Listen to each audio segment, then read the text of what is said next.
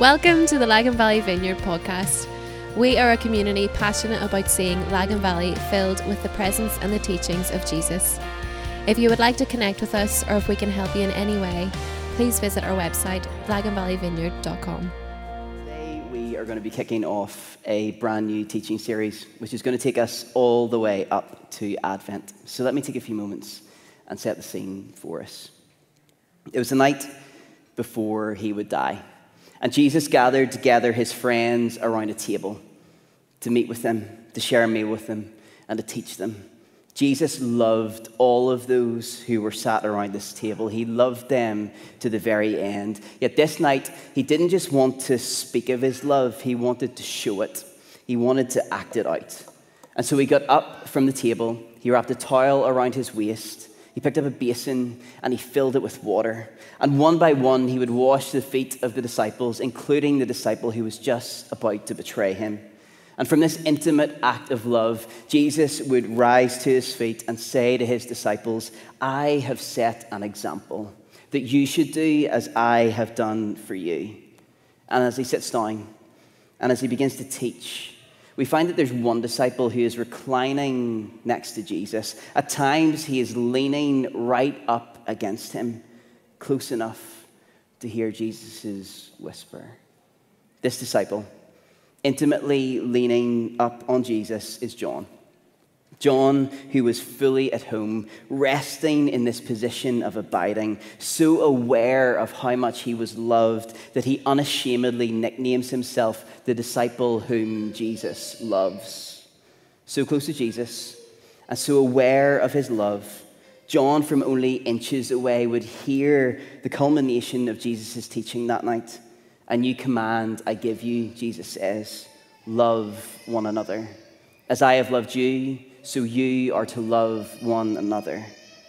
Roll on a number of decades, and we find John as an elder with a life well lived. He is leading a set of house churches in and around the city of Ephesus.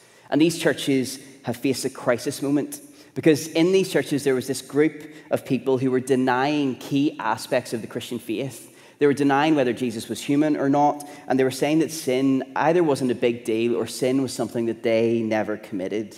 And this false teaching, it was wrecking these churches. It was a moment of crisis, so much so that John describes this group of people as antichrists. He could have gone for gangsters, rascals, sons of guns, but no, he goes for antichrists. Like, geez, like that's not a good word. Please, whatever you do, don't use that word tomorrow in the office whenever somebody annoys you, right? But I guess his language points out just how serious this crisis was. And so he responds to the crisis by putting pen to paper and writing down a set of teaching that would have been passed around all of the churches in and around Ephesus. And we get to read it today as the book of 1 John. John responds to crisis with a reminder. He doesn't share anything new, but instead he reminds the churches of what he himself heard that night as he leaned up against Jesus. He takes the teachings of Jesus from uh, chapters 13 to 17 of his own gospel, and he invites the churches in and around Ephesus to remember what it is all really about. It's all about love. It's all about us learning to abide in the love of Jesus and go from that place to love one another and love the world. The crisis that we have faced and are still continuing to face has not been theological, but it's been a crisis all the same. It's been a crisis that has disrupted our lives, disrupted our hopes, it's disrupted our community rhythms. The COVID crisis has worn us out. It's knackered many of us. For some of us, it has left our faith feeling a little bit fragile. And listen, I know that some of you have had the best of times over the course of the past 18 months. New things have happened, exciting things, God has moved in your life, and that is wonderful. But for many of us, the past 18 months has numbed us out. It has thrown us off course and has left us feeling at a little bit of a distance distance from God and distance from each other. And so, with that, over the next couple of months, we are going to turn to the writings of the disciple who leans up against Jesus, the disciple whom Jesus loved. We too are going to respond to the crisis that we are facing with the simple reminder to receive the simple gospel that we are loved. We are loved with a love that changes everything. We've been invited to receive the love of Jesus and be so changed by it so that we are able to offer that same kind of love to each other and to the world. Regardless of what has passed over the course of the past 18 months, what would it look like for you to come home? What would it look like for you to come home to the love of Jesus and to remain there, recline there, and never leave? What would it look like for you to rediscover the truth that God's love is the beginning of new life, that God's love for you and for the world is the experience that brings everything else into wholeness in light of everything that we have faced? What if we began to lean up against Jesus once again? And in doing so, experience love come alive. So let's begin. Can I invite you to open up your Bibles to 1 John chapter 1 and verse 1? It's right at the end of the New Testament. Turn with me to the book of 1 John. And if you're able, can I invite you to stand with me for the reading of God's word?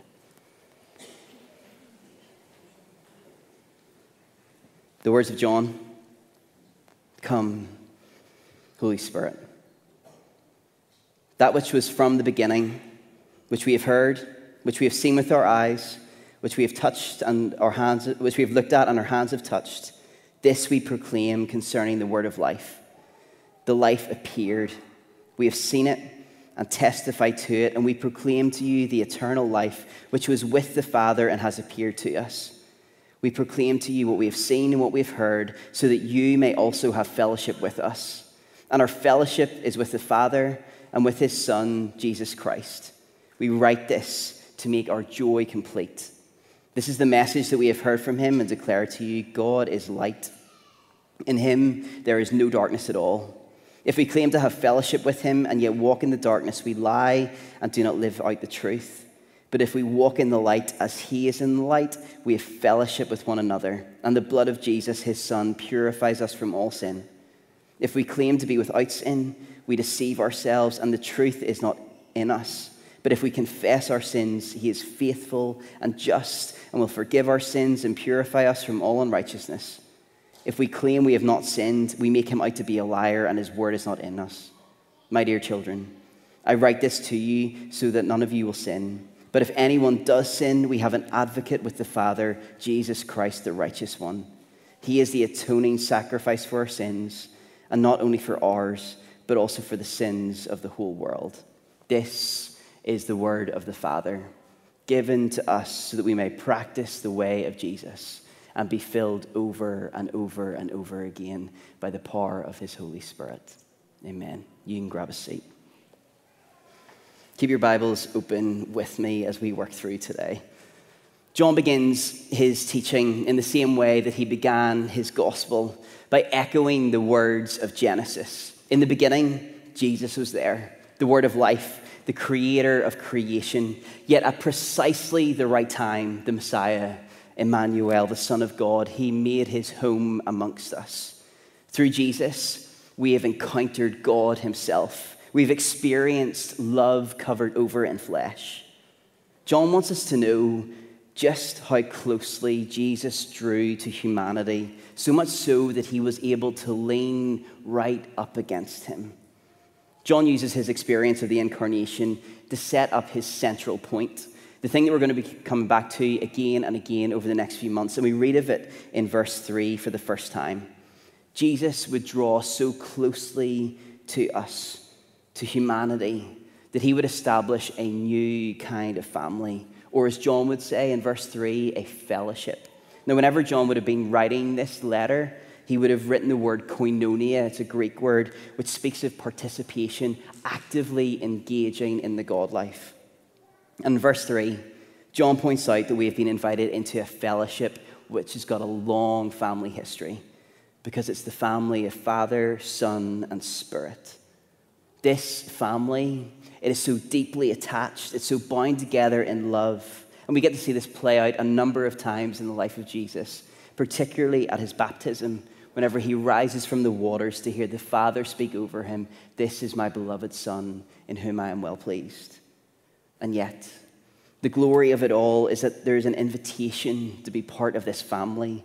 And it's been extended not just to those who saw love covered over in flesh, but it's also been extended to us today. We have been invited home into the family of God, receiving the same kind of love that the Father, Son, and Spirit get to share. Jesus would put it like this to his disciples. This is going to appear on the screen. Words of Jesus from John 17. The same glory you gave them, I gave them, so they'll be unified and together as we are. I and them, and you and me. Then they'll be mature in this oneness and give the godless world evidence that you've sent me. And please hear this and love them in the same way you've loved me. Don't miss what Jesus is saying here. We are loved in the same way that Jesus is loved. The Father's love for me is in direct proportion to his love for Jesus. It's one and the same. The Father loves you just as much as he loves Jesus. We are his beloved. But here's the thing the invitation to the family table extends further than just to you and just to me. It's not just Father, Son, Spirit, and Stu Bothwell sat around the table of God, although that would be delightful.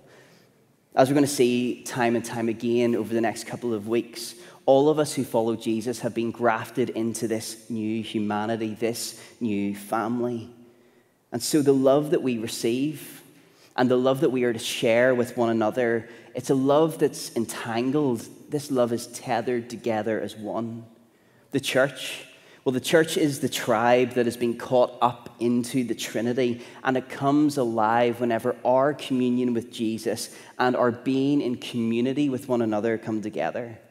So often we want to separate things out, right? For some of us, our faith simply revolves around community, being together, being mates, and there's not a ton of communion going on behind the scenes of our lives. By communion, I mean each of us intentionally being with Jesus enjoying his presence, following after, after him, going after what he sees and what he says with our whole lives. And yet, on the other hand, some of us can kind of just take or leave community, right?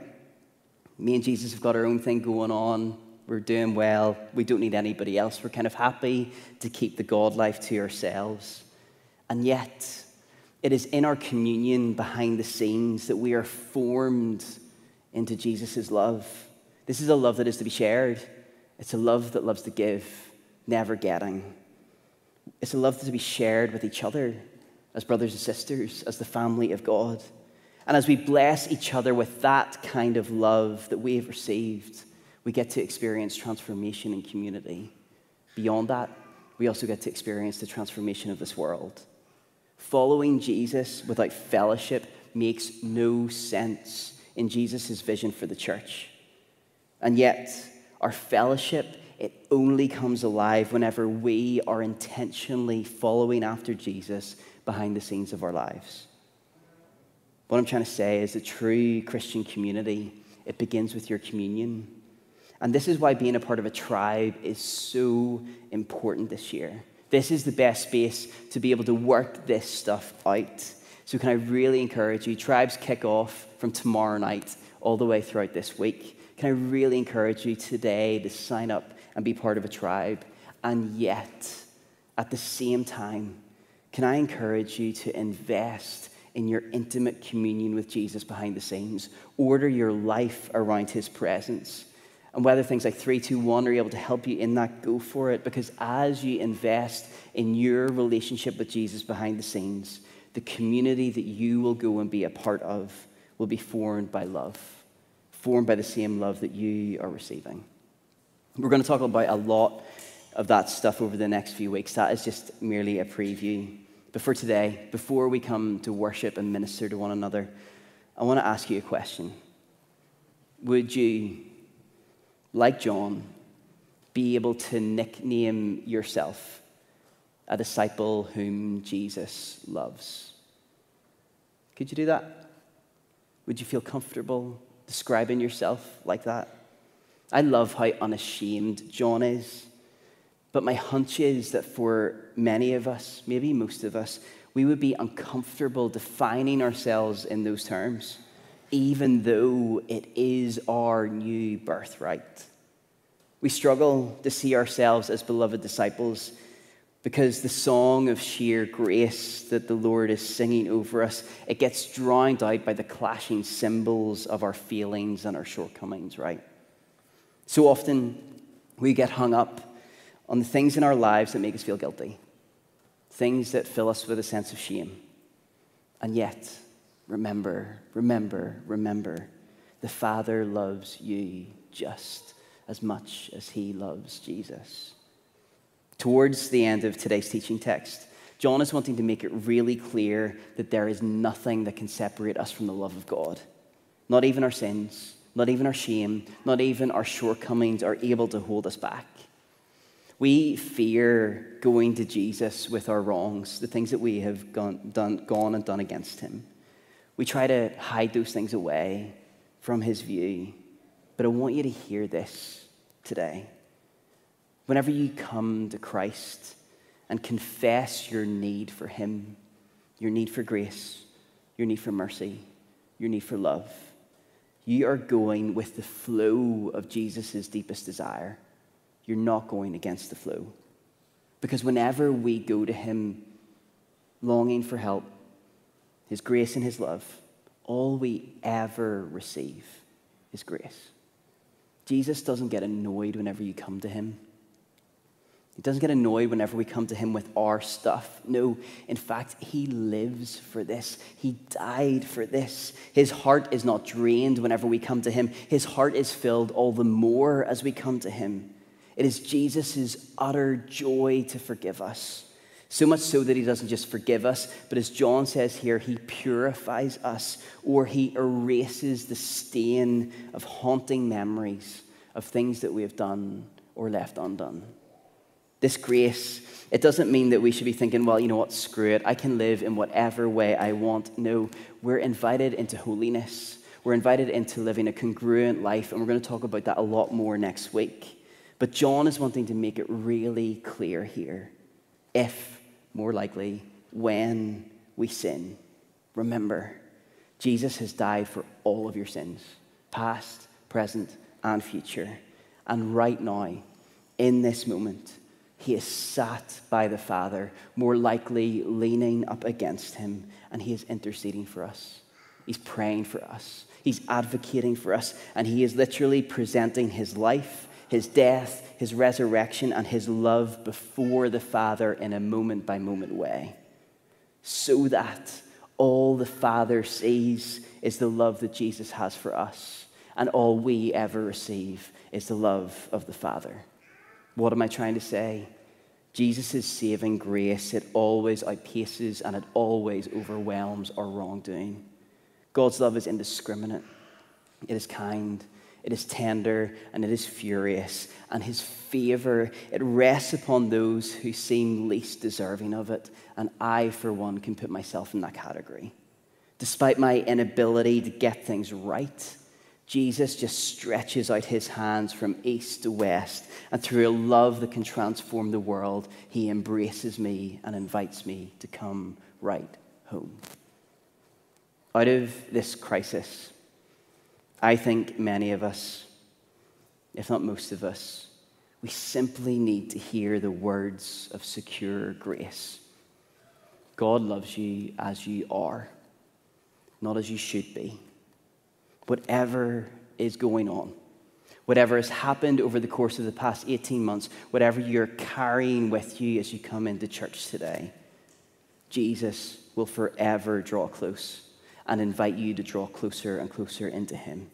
Now, this requires a really radical readjustment of how we see God and how we see ourselves, particularly if we have grown up in and around here in Northern Ireland, and particularly if we have grown up in the church in Northern Ireland. Because here's the thing God is not out to get you, He's not angry, He's not playing hard to get. His very being is love and He wants to draw you closer and closer still. And you? Well, you're seen by God exactly as Jesus is seen by God. You're loved. You're not the mistakes that you have made. You're not the plans that have come to nothing. You're not what people say about you. You're not your shame. You're embraced by the Father. You have His ring on your finger, His cloak on your back, and you've been welcomed to come home and to feast at His table. In Christ, you're accepted. You're anointed. You're sealed. You're forgiven. You're redeemed. You're free. You're Christ's love. You're God's child, and your spirit's home. The love of God can now be your North Star, directing you through life. It can be the burning orientating center of your life. You can be those who proclaim with such a robust assurance the words of Song of Songs I am the beloved's, and his desire, it's for me. Despite all that's gone on, despite all that may be going on right now, Jesus is inviting you closer and closer and closer. He's inviting you to lean right up against him. Nothing needs to separate you apart. Or to put it another way, each of you, you are a disciple whom Jesus loves. Hannah, do you want to come on up? Particularly for those of you who feel as if there has been a bit of distance between you and God's love over the past year and a half, can I remind you of a simple, simple truth?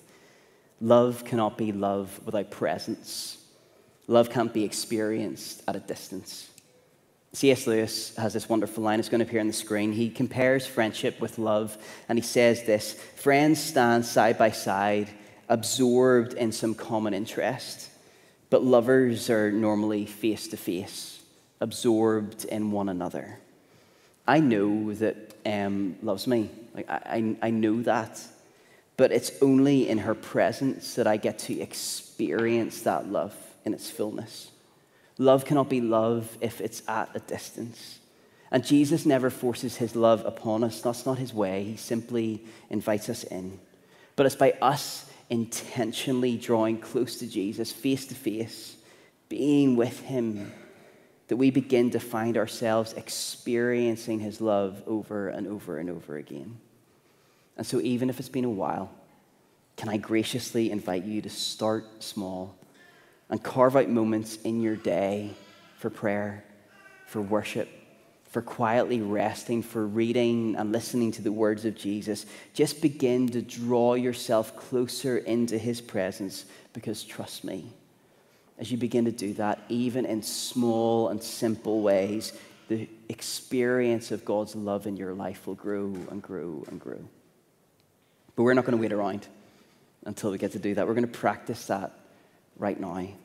And so I want to invite us to stand together as we come to respond and as we come to worship. I want to invite us to take a few moments. I know there's been a lot that's gone on this morning. So I want to invite you just to center yourself in this moment. It might be helpful to close your eyes. It might, it might be helpful just to take a few deep breaths in and out just to be here. Let's just wait for a few moments and let's just rest, open to the Holy Spirit. Come, Lord. Minister to us, move amongst us. Show us your love, Lord.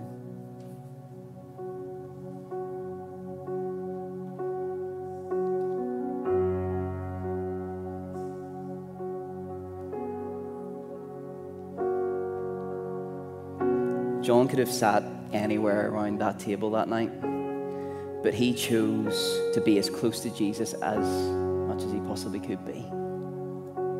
And regardless of what has been going on in your life, regardless of whatever you're carrying today, Jesus does what he always does. He comes, incarnates himself, he makes his dwelling amongst us right in the thick of our lives. He draws so near to us that we are able to lean right up against Him. And so, if you are longing for the love of Jesus to come alive in your life, for your first love to be awakened once again, can I invite you just to respond in this moment simply just by placing a hand over your heart? And as you do that, I want to invite you to take the next couple of moments, just in this stillness, to begin to pray. Begin to simply talk to Jesus. It may have been a while, but that's okay. You're here now. Just begin to pray to Him. You may need to lay some things down. You may need to confess some things, and that's okay. Do that knowing that His mercies are already yours. So just begin in this moment to pray. It's a moment of reconnection. This is a moment of grace. This is a moment of homecoming. Just enjoy communicating intimately with Him.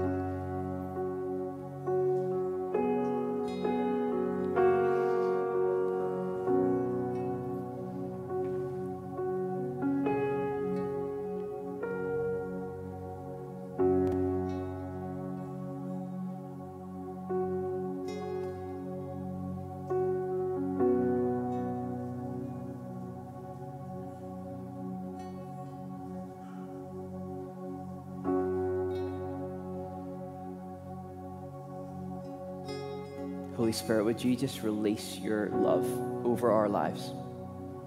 Would you lavish your love upon us?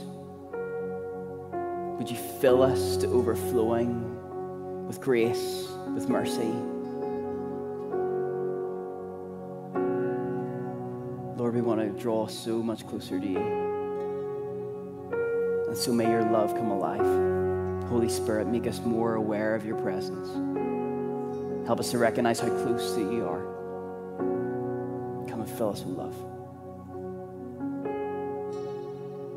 I want to invite you just to remain in this space for just a few moments. We are going to sing. Hannah's going to lead us in a song, but it's a song of longing. It's a song of intimacy. It's a song of desperation. Can I just invite you just to stay in this place of connecting intimately with Jesus as we worship Him?